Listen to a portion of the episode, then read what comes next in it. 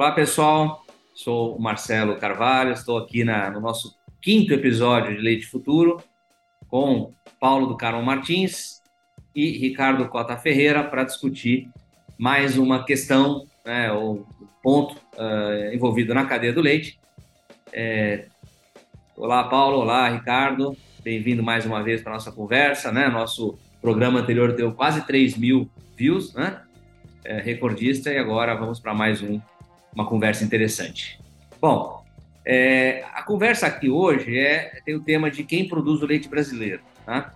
A gente, é, no Brasil, é, primeiro a cadeia do leite vem passando por uma transformação muito grande, né? todo mundo sabe disso, quem está envolvido na cadeia sabe disso, e a gente tem né, uma escassez de dados atualizados.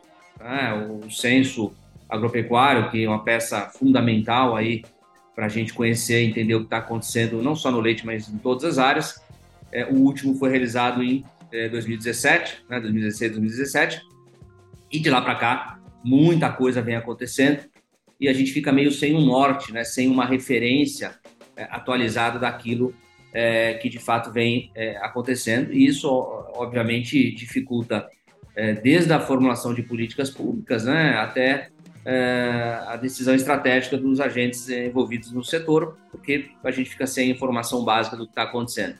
Então, a gente fez aqui na, na Milpoint Ventures um, trabalho com 41 laticínios e cooperativas é, que se dispuseram a compartilhar dados da estratificação de produtores por volume. Tá? É, é, existe o, o, trabalho do, da Abra Leite, né, que trabalha com os 14 maiores laticínios, é, e a gente cobriu quase o mesmo volume da Abra Leite, mas é, com um perfil mais, talvez, diverso de laticínios, e os resultados foram muito parecidos. Então, isso mostra uma, uma consistência. É, então a gente vai comentar um pouquinho sobre esse, é, esses dados. a gente já tinha feito a pesquisa em 2013, ou seja, 10 anos atrás, então permite uma comparação muito interessante aí com os resultados. vocês querem comentar alguma coisa ou a gente talvez joga a primeira peça aí? Não, eu queria. Assim... Ah lá. Eu queria primeiro é, dizer isso, né, Marcelo? E o Ricardo. É muito bom estar de volta aqui, um mês depois, conversando com vocês. É, que, que, pobreza que nós temos de, de dados, né? É, é, muito complicado.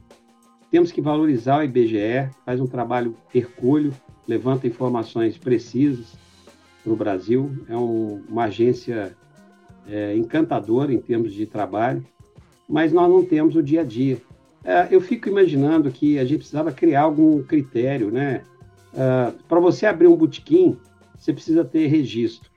Então, o Estado brasileiro sabe, se quiser, quantos botequim tem no Brasil funcionando agora. Uh, tinha que ter algo parecido, assim, quem vai produzir leite, a gente tinha que ter um depositário para saber quem está produzindo hoje leite no Brasil. Não vamos nem discutir a quantidade, mas nem o número de produtores é, nós sabemos. A gente precisa caminhar para esse é, processo e o Estado, em qualquer lugar do mundo, ele é, é, é reagente a ações do setor privado. Então, o setor privado precisa valorizar dados, porque com dados a gente tem informação, com informação a gente tem conhecimento, com conhecimento a gente reduz o risco na tomada de decisão. Esse é o primeiro ponto que eu acho fundamental. E aí, uh, nessa lacuna, nesse vazio, nessa escuridão que nós temos hoje, a Abraleite cumpre um papel muito importante junto com outras entidades e uma vez por ano nos dá o ranking, que não é completo, porque tem laticínio grande que se nega a, a, fornecer informação. E agora você vem aí com esse. Você tem o levantamento dos 100 maiores produtores, que também é algo interessante, mas tudo muito pequeno. É, é importante, mas pequeno, frente à realidade brasileira. E agora você vem aí com dados muito interessantes que vai ser motivo para a gente conversar a respeito. Então, joga os dados. É, e só completando o que o Paulo falou, né? É, é, a gente trabalhar com dados errados, né? Com dados antigos, né? É, é, é, é, quase que pior que não ter, porque se você não tem, você fala, bom, não tenho a informação, então eu não vou concluir a partir de nada, eu vou tentar levantar a informação. Mas se você tem um dado que está desatualizado, você certamente vai tomar decisões é, erradas porque a tua base de informação ela está equivocada, né? E claramente ela está equivocada, né? Nós não temos mais né, um milhão de produtores de leite no Brasil, não tem como ter isso, né? Vários estudos têm mostrado isso daí, mas a gente continua trabalhando com esse número porque é um número que, né, tinha lá de cinco anos atrás, de seis, né, seis, sete anos atrás, e é o que a gente tem é, disponível, né? É, então esse aqui é o ponto. Bom, é, um dado interessante, né, no nosso levantamento é, é que a gente fez é, o trabalho em 2013, e deixa eu pegar aqui, né? E o produtor médio é, produzia 246 litros por dia e em 2023 437 litros por dia, né, um aumento de 77%. E é muito interessante que o dado da Abraleite resultou em 436, né, os dados do ano passado. Então, está muito em linha com o dado da Abraleite é, um estudo da Emater que foi apresentado no Rio Grande do Sul, na do Rio Grande do Sul, na, na Expo Inter, é, se não me engano, estava falando em 320 litros por produtor, né, no Rio Grande do Sul, Santa Catarina está 380, então, na verdade, os números estão todos meio que conversando entre si, apesar de não representarem um levantamento, é, é, vamos dizer assim, oficial ou né, censitário, vamos dizer assim, né? Esse é um primeiro Primeiro ponto, aumento de 77% no tamanho médio do, do produtor. Eu quero fazer um comentário. Primeiro ponto é assim, que amostra que você conseguiu? Muito boa, porque cobriu um terço do leite processado brasileiro, ou seja, é uma Argentina que você teve na sua, no seu levantamento, então é muita coisa. A amostra de um terço é, é senhora amostra, é, dá para a gente concluir coisas interessantes. É, segundo, aumentou muito em 10 anos. Em 10 anos, você crescer uh, 77% é muito, muito elevado. Mas o que eu achei mais interessante, Marcelo, foi uh, os dados que a pesquisa mostrou, que uh, é, entre os produtores que não são cooperados, uh, houve um crescimento menor do que os que são cooperados. Eu não sei se o Ricardo quer, quer fazer esse comentário aí, já que ele além de homem de governo no passado, foi também homem de cooperativa. É, o, o, o Paulo, boa, Só boa, colocando o dado aqui, Ricardo, é, em 2013 os cooperados produziam 224 litros e passaram a 505, aumento de 125%, e os não cooperados 267 em 2013 para 399, aumento de 49%. Essa é a diferença. É, eu, eu, eu, essa informação me surpreendeu também, Paulo, e, eu fiquei, assim, foi uma grata surpresa, né? É, o, o que a gente tem como em mente é que acaba sobrando para as cooperativas aqueles produtores que não interessam para as grandes indústrias, né? Que tinha aquela fama de só querer buscar leite na porta do na, na beira do asfalto e produtor grande. Então, essa, essa é uma quebra de, de, de paradigma nesse sentido. Eu, eu Para mim, foi uma grata surpresa. É, a, a, única coisa, então, assim, esse é um, é um ponto que me chamou a atenção, obviamente. O segundo é que, apesar né, ter, vocês terem colocado de que é, foi um, também uma surpresa, um aumento de 77%, indo aí para uma média de pouco mais de 400 litros, é, eu acho pouco demais. Eu acho que, é, que isso assim, ainda nos leva a um, a um, a um patamar muito baixo é, se nós avaliarmos a, a composição média dos produtores nos 10 maiores concorrentes nosso mundo afora. Então, seguramente, esse número é um dos mais baixos dentre os, os, os top 10 países em termos de produção leiteira. É, então, assim, é, é, nós ainda vamos seguramente crescer muito esse número. É, lembrando que, se tratando de uma média, e a gente tem observado aí nas, nos levantamentos do top 100, como os grandes têm crescido é, muito mais rápido, né? Então, assim, um crescimento de um, de um grande que sai de 5 mil e vai para 8 mil litros, de 8 vai para 10, 11, isso é um, é um volume muito significativo de leite que se incorpora. Então, é, é, apesar de vocês terem colocado que é, que é um, um, um, crescimento muito significativo, eu, eu esperava mais. E, e seguramente para os próximos 10 anos esse número vai ser mais, mais impactante. Ó, eu, o, o, Ricardo, o Marcelo, posso falar aqui ou você vai querer falar? Não, pode falar, pode falar. Eu, o, Ricardo, eu estou é, surpreso mesmo. Você, em 10 anos, todo mundo falando que o cooperativismo brasileiro está mal, está com problemas e coisa e tal.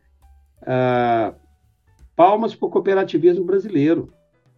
O, o, produtor cooperativado, em média, cresce, duplicou a sua produção. Duplicou. Eu acho que é um mérito muito grande. É, nós sabemos que. Porque eu acho que também houve uma mudança na. É, o problema é que tudo que a gente fala sobre a realidade do leite é achismo, né? Então é sensibilidade. É um perigo isso. Mas uh, eu acho que houve uma mudança também no, no, no padrão da, da, das cooperativas. Aquelas cooperativas que eram é, só captadoras de leite, que não, ofer não ofereciam serviços, que não desenvolviam produtores, essas cooperativas elas uh, deixaram, ou estão deixando de existir, porque estão perdendo o sentido de existir. E nós temos cooperativas aqui no Brasil mas muito, muito interessantes, que estão desenvolvendo produtores, que estão estimulando produtores, é, principalmente cooperativas que estão nas regiões mais dinâmicas, eu acho que não precisa citar, mas se for o caso a gente cita, e que leva uh, talvez a esse quadro. Esse é um ponto. O segundo ponto é que uh, no levantamento que o Marcelo fez, que eu acho que é muito robusto, leva em consideração os, os laticínios pequenos. E aqui no Brasil, a gente fala em cadeia produtiva, mas a maioria dos laticínios são compradores de leite. Eles não, não fazem o supply chain, não fazem o desenvolvimento da cadeia, não, não levam uh, o produtor a, a, crescer. E como está faltando leite, então o, o, produtor pequeno acaba sendo algo disputado pra, por parte de, né, principalmente pequenos e, e médios laticínios. Então, acho que talvez é, essa seja a explicação. Quem hoje desenvolve produtor são alguns grandes laticínios e as cooperativas que são comprometidas com os seus donos, que são os seus associados. Talvez isso justifique esse quadro aqui, para mim, muito surpreendente, de não chegar a 50% o crescimento dos produtores não cooperados em 10 anos, em termos de produção, e chegar a 125% os cooperados para chegar na média de 77%. É, eu, eu, acho que. Não, perfeito, Paulo. É, pelo que eu entendi do Ricardo, ele não se surpreendeu, foi com o aumento geral da média. Exato. É Ricardo, mas com o das cooperativas ele se surpreendeu também, né? Ah, desculpa aí, Exatamente. Tá? Mas foi bom que você já deu uma, uma boa explicação, né? E, e, claro, olha, a gente tem que sempre considerar, né, que uh, o levantamento ele está sujeito à amostra, né? Então a gente tem que, tem que ter um certo cuidado, mas eu acho que tem uma pista interessante é, eu acho que, de fato, desde que houve a liberação de mercado lá na década de 90, as cooperativas sofreram muito, né? Algumas deixaram de existir, mas a impressão que eu, que eu tenho, né, e que o Paulo também é, comentou, que é, em grande parte quem ficou, é, de fato, conseguiu se estruturar, né, e conseguiu é, ter um papel importante aí de, é, de, de mercado, de fomento a produtores, né? Acho que outro ponto interessante que várias das cooperativas aí que estão no mercado hoje, elas não são mais, é, elas não têm indústria própria, né? Quer dizer, elas estão inseridas no fornecimento de leite para outros laticínios da forma contratual, né? Em alguns casos contratual, é, e, e, isso talvez permita uma otimização né, dos seus recursos, enfim, das suas competências, onde elas conseguem de fato é, influenciar. Foco, né? não, não, oi? Foco foco, né?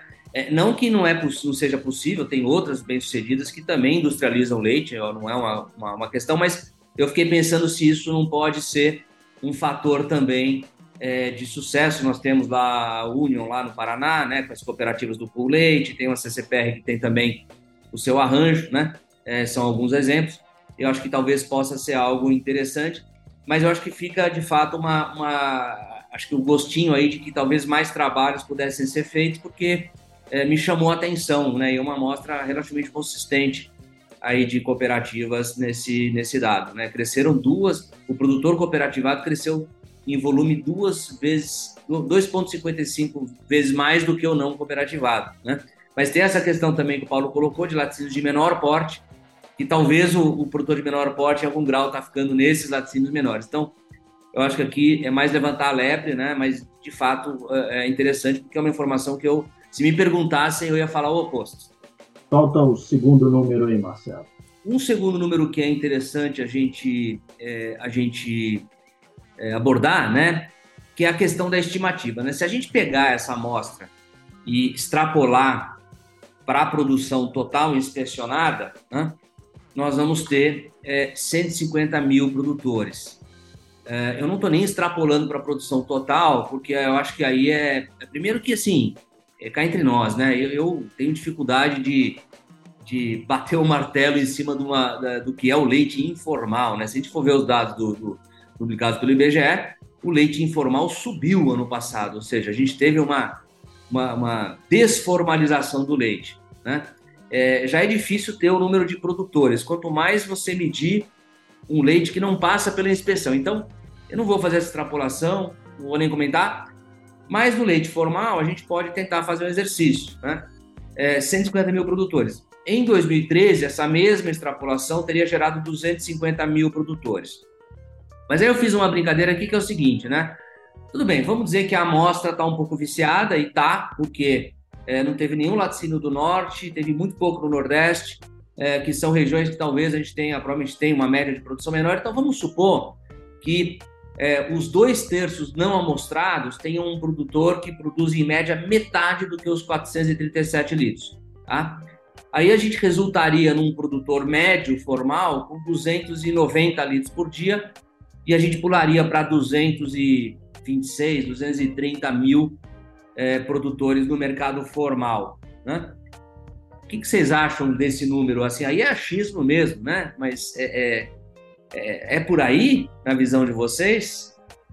Está alto demais ainda, né? Assim, eu acho que o dado mais significativo que você levantou, e aqui adiantando um pouco aí, talvez você, você iria falar sobre isso, é que os 10 maiores, os 10% dos maiores produtores, ou seja, aqueles que produzem mais de mil litros dia, representam já 60% do leite do país. Eu acho que aí a gente começa, a, de fato, a falar quem é que está produzindo leite, quem é que está, é, de certa forma, é, é, é contribuindo para a economia é, leiteira do país, né? Porque aí você a intensificação da produção gera, né, através do aumento da produtividade, isso gera rentabilidade, isso gera qualidade no produto, é, isso gera qualidade de vida dos funcionários, quer dizer, você tem condição de poder pagar melhor seus funcionários, de dar mais condição. E claro,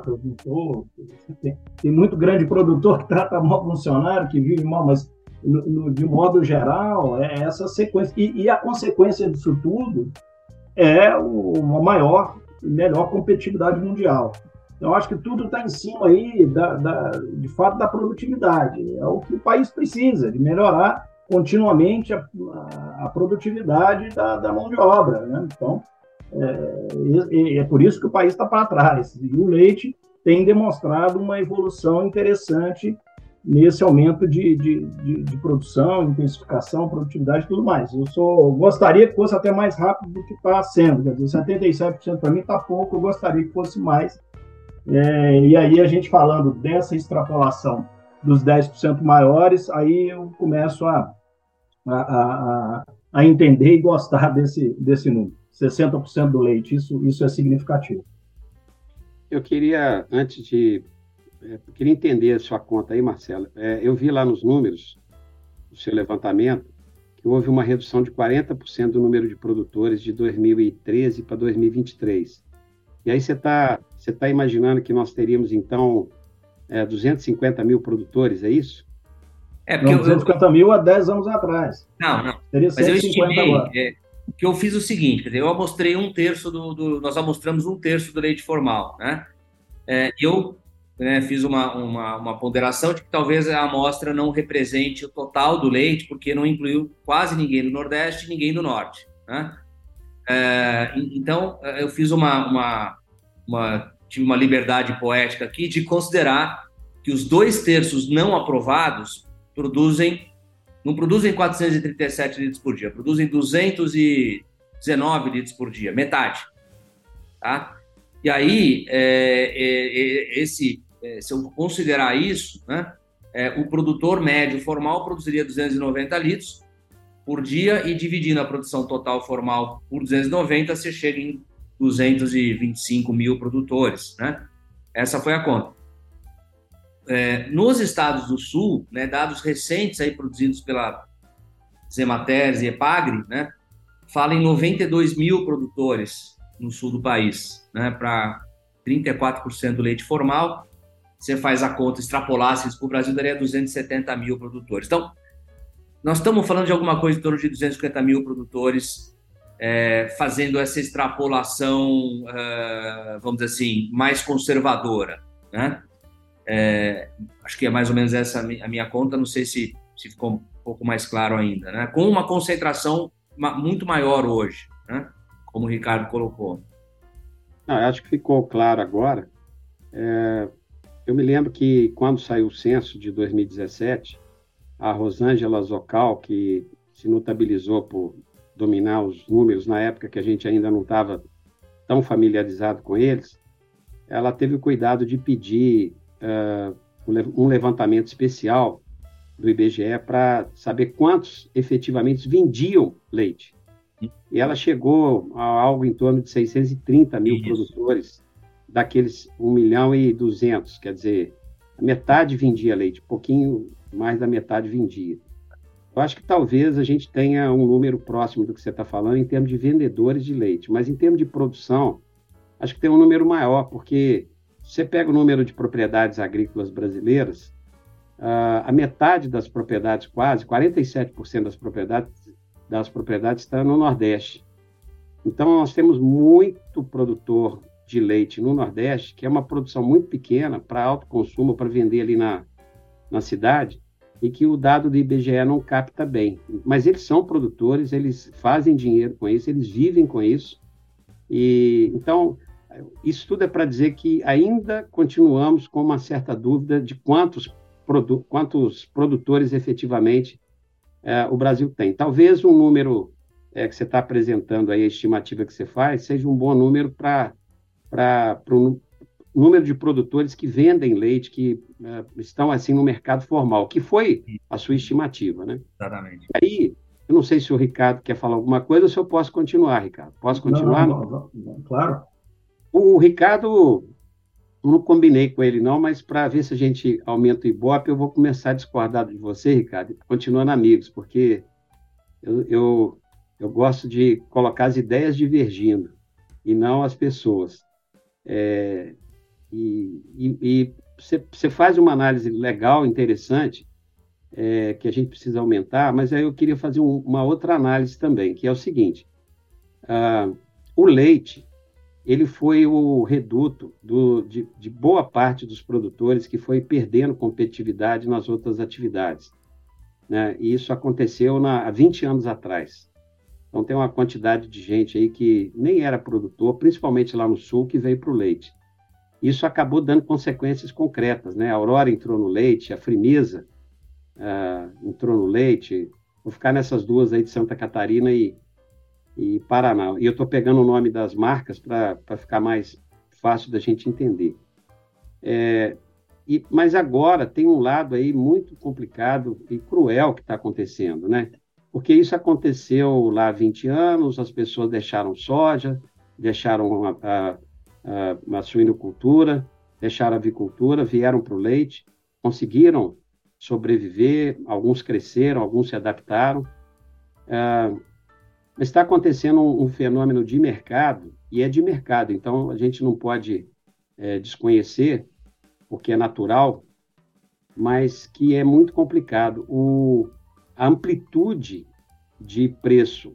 O, o, é muito cruel ser, ser produtor pequeno no Brasil, ele compra caro, a gente já discutiu isso lá no primeiro programa, toda vez que a gente encontra conversa, mas precisa ser dito. O produtor pequeno, ele é, que produz pouco, ele paga muito caro pelo insumo, paga mais caro pelo insumo e recebe menos do que o grande produtor. Então, uh, é, um, é, algo complicado, porque a margem do pequeno produtor está ficando muito apertada. É, não existe uma explicação, é, pelo menos eu não consigo é, identificar uma explicação econômica para que haja uma amplitude tão grande, porque nos outros setores isso não acontece. No café a amplitude não é tão grande, no milho não é tão grande. Mas no leite não é, é, é, não só é tão grande essa amplitude entre a margem do grande e a margem do pequeno, quanto também a indústria claramente nos últimos anos, mais de 10 anos vem fazendo isso, fez uma opção preferencial pelo grande produtor. E o preço ao produtor grande pago pela indústria brasileira é muito grande, é muito é maior do que o preço pago ao produtor pequeno. Então, isso aumenta a pressão para cima do produtor pequeno. E qual é a consequência disso? Ué, tem consequência econômica e social. Os produtores estão saindo, a gente está com carência de leite. Já há algum tempo a gente não fala de é, abundância de oferta aqui no Brasil de leite, já há algum tempo. E tem uma outra consequência também, que o vetor de desenvolvimento econômico, não é desenvolvimento econômico, mas de geração de renda, é, que o leite ainda tem nos municípios menores está começando a ficar fragilizado. Então, uh, esse é um ponto doloroso, cruel. Na verdade, Ricardo, eu não estou discordando nada de você, eu só fa falei aquilo ali para chamar atenção. É, eu estou querendo colocar é que uh, são visões diferentes, são lados diferentes de uma mesma moeda. Por um lado, a gente precisa realmente crescer para to se tornar competitivo, mas por outro, esse crescimento tão rápido que nós estamos tendo, essa mudança tão rápida, é, me leva a imaginar que nós estamos na adolescência do leite. E todos nós já passamos pela adolescência. A adolescência não é um momento de muita estabilidade emocional. Paulo, é, é, colocando também um, ponto aí do extremo, né? É, é entendo, de fato é um processo que está acontecendo, vai continuar acontecendo. É, acho que tem uma questão cruel realmente, né? É, é, e tem uma questão que não é cruel, né? Quer dizer, se você deixa de ser produtor porque você entende que você pode fazer alguma coisa melhor do que isso, né? É, que vai te dar mais satisfação, né? O herdeiro vai para a cidade porque ele prefere ir, etc. É um processo natural. O problema é aquele produtor que quer ficar na atividade uh, e que o mercado uh, acaba passando por cima ele não consegue ficar. E aí nós temos as histórias tristes é, e aí tem né, uma questão social, onde é, talvez esse pequeno produtor ele, ele vai ser um problema menos de produção, de abastecimento e mais uma questão social.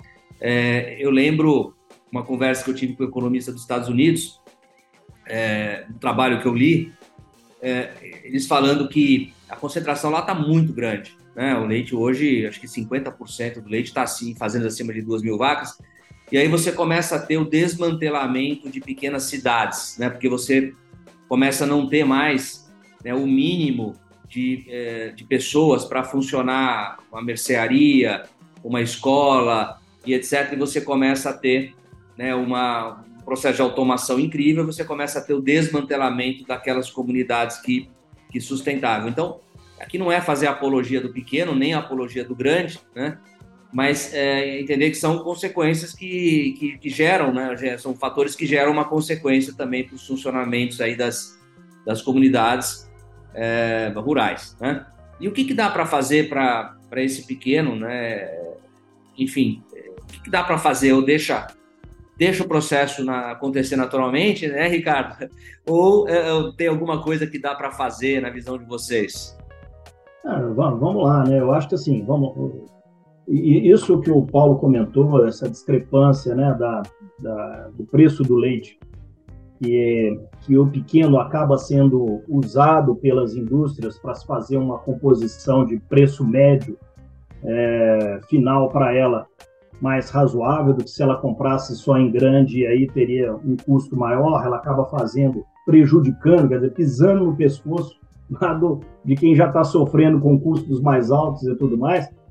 Isso, enfim, isso vai acontecer enquanto, enquanto existir produtor de 200, 300 litros que não tem condição de, de, e tempo de, de, de, de, pensar em algo maior, é, de ter informação, de poder é, ter, ter condição técnica de, de, de, melhoria de qualidade, até mesmo de argumentação.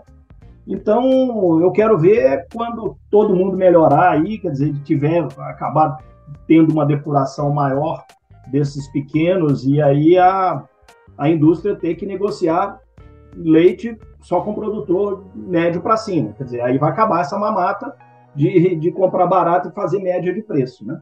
Então, acho que esse, esse é um ponto. Agora, o, o que que esse pequeno que está saindo, na minha opinião, vai continuar é, acontecendo, o que, que ele vai fazer, né? Que é a sua pergunta. É, a mesma coisa que em todos os outros setores. Né? Isso, isso não acontece só no leite. É, as pessoas têm que se adaptar a, a, a, a novos tempos. Eu, eu acho que já citei aí em outro programa, eu já fui suinocultor e me senti pequeno demais é, pra, trabalhando numa granja praticamente numa, próximo de uma, de uma grande cidade, que é Belo Horizonte, e, e, falou, olha, vamos, vamos partir para outra. Enfim, criar suíno aqui eu não consigo concorrer com o Triângulo Mineiro, com Mato Grosso, com Goiás mais. Nós temos que, que reinventar a fazenda. E, e, reinventamos. A mesma coisa com o pequeno produtor. Tem vários, é, várias atividades é, agrícolas é, que são propícias para o pequeno produtor. Você tem todo o FLV, você tem flores, você tem né, frutas, verduras, legumes, que, enfim, você tem, você tem uma série de atividades mais intensivas de mão de obra e que sai da comoditização de, de, de, de produto com agregação de valor é, que você pode ter uma renda melhor. É, que eu não vejo isso no leite. Não vejo o pequeno é, vai sofrer cada vez mais. E, e a indústria está tá provocando essa, essa saída exagerada e vai pagar o preço no médio prazo, onde vão ter que pagar preços maiores, porque vai eliminar é. quem está hoje de preço, fazer esse mix. Exatamente. O, infame mix de preço vai cair. Então, esse é um ponto é que eu queria explorar. Né? Quer dizer, é, à medida que você começa a ter mais leite concentrado em produtores maiores, então, o nosso trabalho aqui mostrou que 46% do leite está em produtores acima de 2 mil litros. Né? Então, ele vai ser um produtor mais bem informado, com maior poder de barganha, com menor dependência de assistência técnica do laticínio, né? É, é, em que a, a, proposta de valor do laticínio para o produtor vai ter que ser mais sofisticada, talvez, né? Vai ser um produtor que vai querer né, é, saber mais as coisas, talvez ter contrato, não contrato a preço fixo, mas é, alguma coisa é, um pouco mais consolidada. Enfim, dá para dizer isso na visão de vocês? Vocês acham que vai ser para esse, para esse, para isso que nós estamos caminhando? É, ou, ou não? Ô, Rick, ô, Marcelo, antes da gente ir para esse ponto, para essa pergunta sua, ou então começando por ela, vamos começar por ela, mas depois eu queria voltar para a pergunta anterior que você fez. É, primeiro que eu acho que é bom a gente, nós estamos conversando aqui e tem produtores que seguramente estão nos acompanhando, a gente tentar entender um pouco a lógica da indústria, porque nós não estamos falando aqui de crueldade, de sentimentalismo, não. Nós estamos falando de racionalidade econômica. Isso é muito importante. Ninguém aqui está discutindo para criar uh, celeuma, não é isso. Ao contrário, o que a gente está procurando sempre fazer é discutir racionalmente. E aí, uh, a gente estudou em economia, nós três aqui estudamos, tem um negócio chamado de custo de transação. É, vou pegar uma marca que já, uma empresa que já não existe da maneira como existia, a Sadia lá atrás, ela tinha opção de caminhoneiro, tudo terceirizado. Aí um dia, eu vou simplificar aqui a história, um dia a Sadia chegou e falou assim, olha, eu não vou ficar negociando com 200 caminhoneiros. Vocês tratem de criar uma cooperativa e eu, duas ou três, eu quero conversar com a cooperativa. O que, que ela estava querendo dizer? Ela estava querendo reduzir a quantidade de conversa com a opção de fornecedores de insumos. Essa lógica passa por qualquer negócio. Então, se você pode conversar com menos fornecedores, fica mais fácil você fazer o seu negócio. Então, essa é um pouco a lógica da indústria. E o Ricardo falou, o negócio de mix, é porque na prática, para o laticínio, importa é o preço médio que ele compra, o preço do grande, o preço do pequeno, ele está pagando na média, aí que ele está considerando. Então, esse é um ponto fundamental. Olhando para frente, quer dizer, eu fico achando, quero voltar no ponto anterior, hein? Fico achando que nós vamos ter aí uma concentração também no, no âmbito do laticínio porque nós vamos ter grande laticínio e, e médio, grande e médio laticínio, grande e médio produtor, uh, e isso, é, é claro, acho que vai criar um menor nível de instabilidade no processo. E por que, que eu estou dizendo isso? Porque aconteceu isso no resto do mundo e porque aconteceu nas outras culturas, vem acontecendo nas outras culturas. É, mas e o, e o, pequeno produtor? Bom, o pequeno produtor, nós estamos vendo aí que as cooperativas estão batendo bola direitinho, né? Estão fazendo um trabalho bonitinho. Então, as cooperativas podem continuar cumprindo é, um papel importante de, de proteger, porque é, laticínio não faz, não presta assistência técnica. Eu acho que, até uma sugestão que eu deixo aqui, a gente poderia fazer um programa só discutindo a questão de assistência, de formação de técnicos no Brasil e de assistência técnica, de serviço de assistência técnica pública e privada, trazendo inclusive alguém para discutir com a gente, mas o fato é que tem um ponto fundamental aí, que é o lado, o lado cruel, né? É, aí, o lado é cruel, não as pessoas. Quer dizer, uma coisa é você tomar a decisão de pedir é, para ir embora do, do processo, como foi dito aqui. A outra é você ser excluído. Então, é, como é que a Argentina fez isso? Ó, a Argentina, lá, quando a gente fez o Mercosul, o modelo era muito claro. Nós íamos comprar deles produto agrícola, porque a gente ainda não era autossuficiente, eu estou falando dos anos 80, anos 90, e íamos vender produto industrializado. Eles fizeram um tal de entre todos lá e começaram a preparar os produtores para a transição. Hoje tem empresa que prepara quem vai sair, quem vai para aposentadoria, para não ficar deslocado. E isso não é papel do setor privado. Não é papel do setor privado, isso é papel do setor público. Existe uma, uma lacuna aí que precisa ser preenchido. Há espaço para que municípios, e nós temos experiências de municípios que atuam e já atuaram nesse processo. Eu mesmo conheço experiências e executei experiências nesse sentido, de governos estaduais, de governo federal, de entidades supra-estatais, uh, né, que, que, que apoiam então, nós temos que pensar nesse produtor, porque senão vai acontecer o que o Marcelo colocou aí, os municípios menores. Aqui na minha região, na Zona da Mata, é impressionante. Nós ainda somos muito importantes em termos de produção. Seríamos o oitavo estado produtor no Brasil se uh, o presidente Itamar Franco resolvesse ficar independente de, de Minas Gerais, mas uh, quando ele foi governador. Mas nós temos um, uma, uma visão muito clara do que está acontecendo. Cada vez menos pessoas se dedicando atividade. O que, que acontece com os municípios? Vazio. Vazio econômico, vazio social, vazio político, e aí começa a descer ladeira. É, esse, esse é o papel de política pública, sim. Eu concordo com você, Paulo. É, é, olha, olha o que, que o né, um município vizinho de vocês aí, Barbacena, fez com floricultura com certeza vários dos, dos floricultores que hoje lá, produtores de rosas que lá estão, pode ter sido um produtor de leite pequeno e que acabou sendo né, fatidicamente expulso do setor lácteo há alguns anos atrás e se teve, né, foi induzido não só pela, por políticas públicas, mas por outras entidades, como o próprio SEBRAE e tudo mais, que fez é, é, Senar, fizeram trabalhos interessantíssimos ali em busca de indução é, de, uma, de uma outra atividade mais é, intensiva em mão de obra e agregadora de valor para esses pequenos produtores e, e, aparentemente muito sucesso. Então, eu acho que esse, esse sim é um, é um é caminho e um papel importante para políticas públicas associadas com essas entidades. É, acho que o que não dá né, é para achar que tem que salvar todo mundo do jeito que a pessoa está produzindo, né? Em qualquer lugar, em qualquer condição. Aí não é, não é realista, né? Até porque a vida não é assim, né? Quer dizer, se eu não trabalhar direito, eu também não vou perder o meu, a minha função, o meu negócio, né? E assim, né? É, é grande parte das pessoas.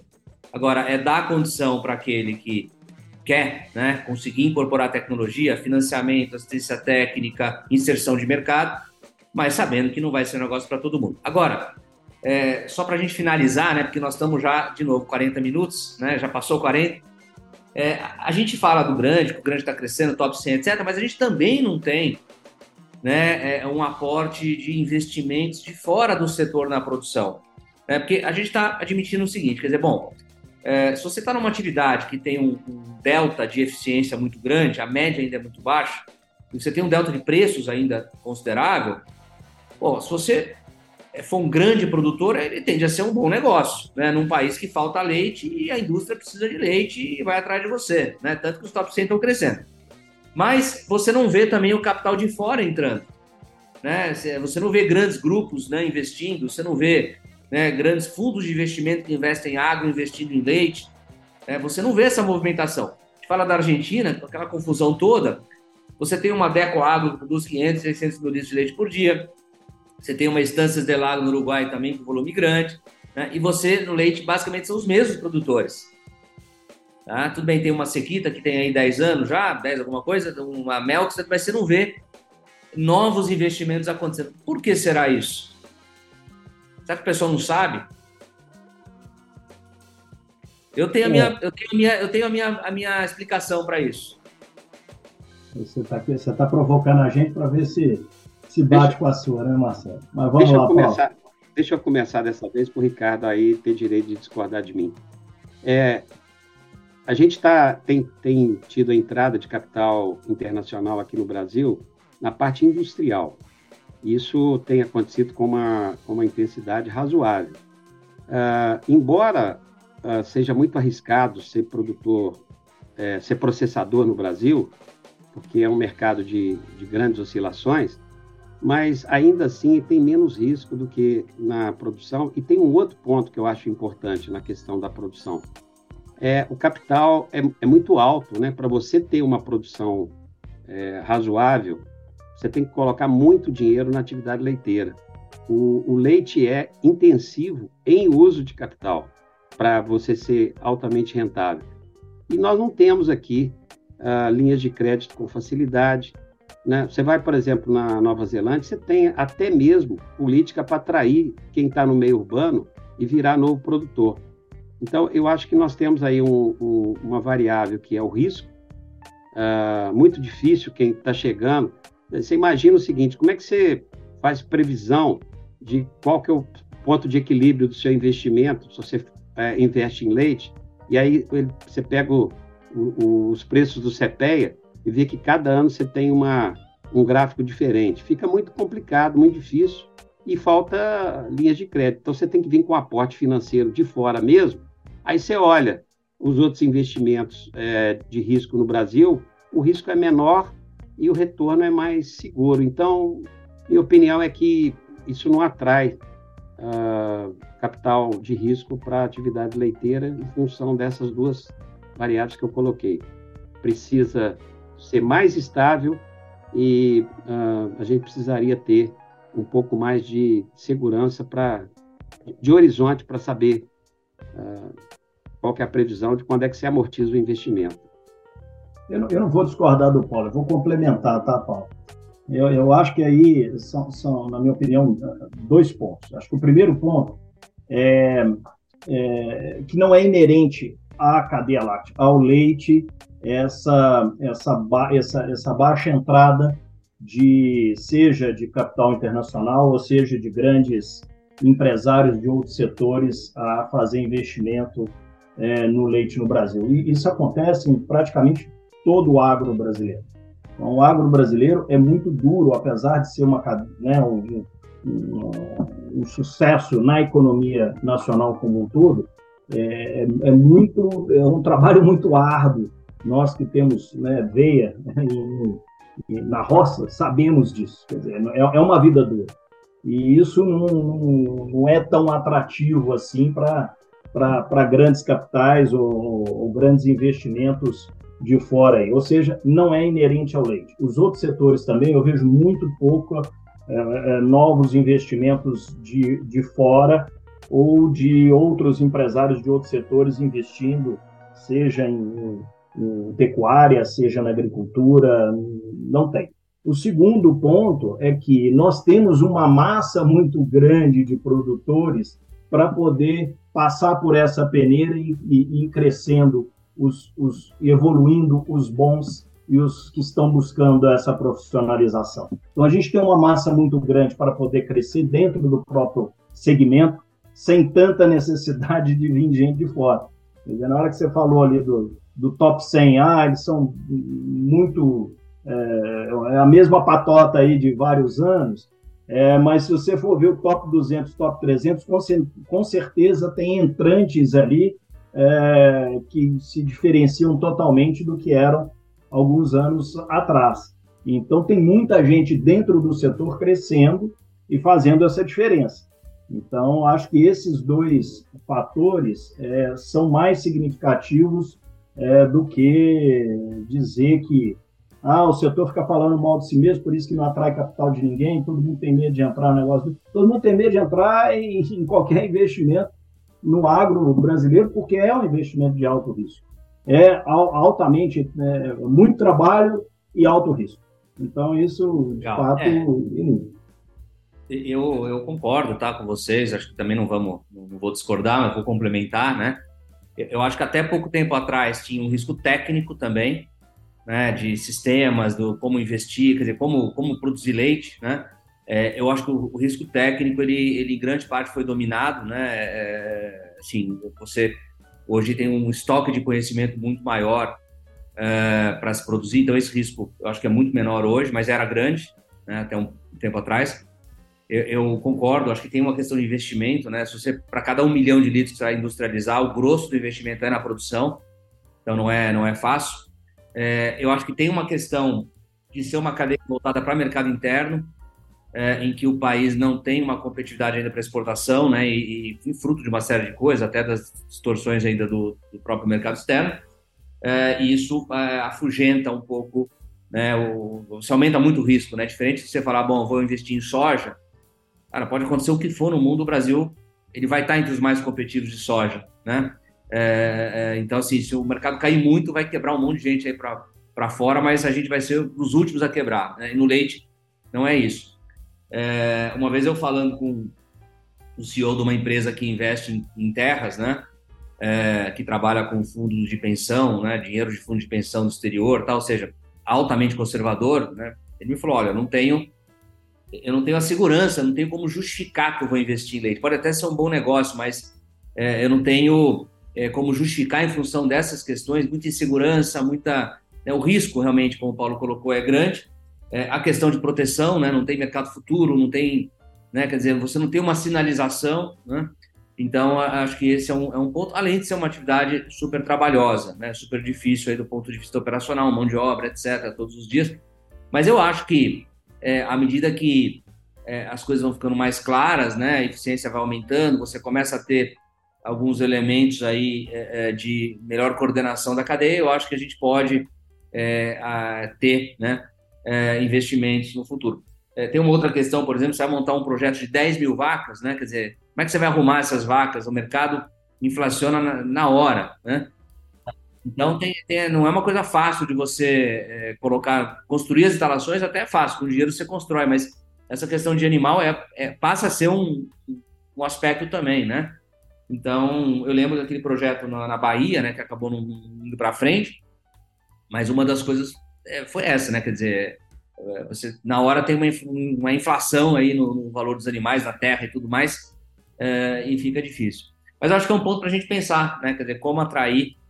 Né? É, uma vez eu falei para um, né, liderança de um estado, eu falei, pô, põe teu estado no, debaixo do, do braço e vai vender para a Europa. Os europeus não podem aumentar a produção na Holanda, né? Os holandeses não conseguem aumentar, vai vender o teu, o teu estado lá para né, o exterior, né, vai trazer empreendedor de fora, mostrar o que, que, pode ser feito, né, relação de troca que você tem, financiamento, é, oportunidade de crescimento, né, e, e, e, seja feliz, né. Então eu acho que a gente talvez venha a assistir no futuro mais investimentos, né.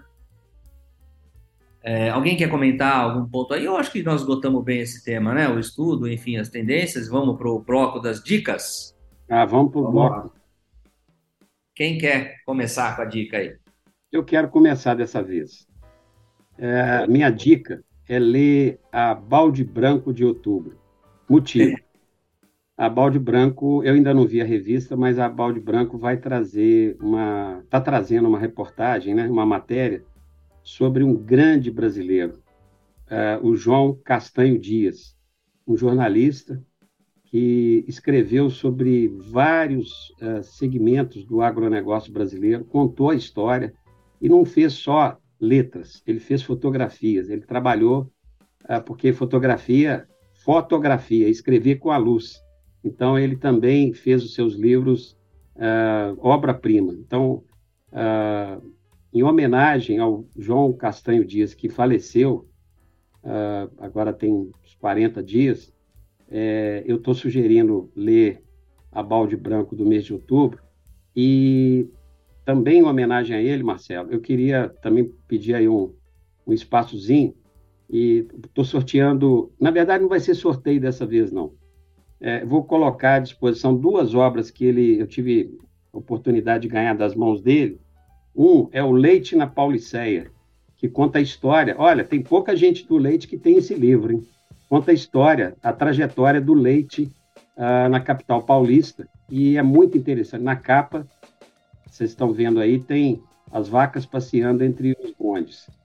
E, e o outro livro, é também é, dado por ele, é o 500 anos de, do leite no Brasil, em que ele conta a história, a trajetória, como é que as vacas chegaram aqui, como é que elas foram, uh, enfim, tomando conta da vida brasileira.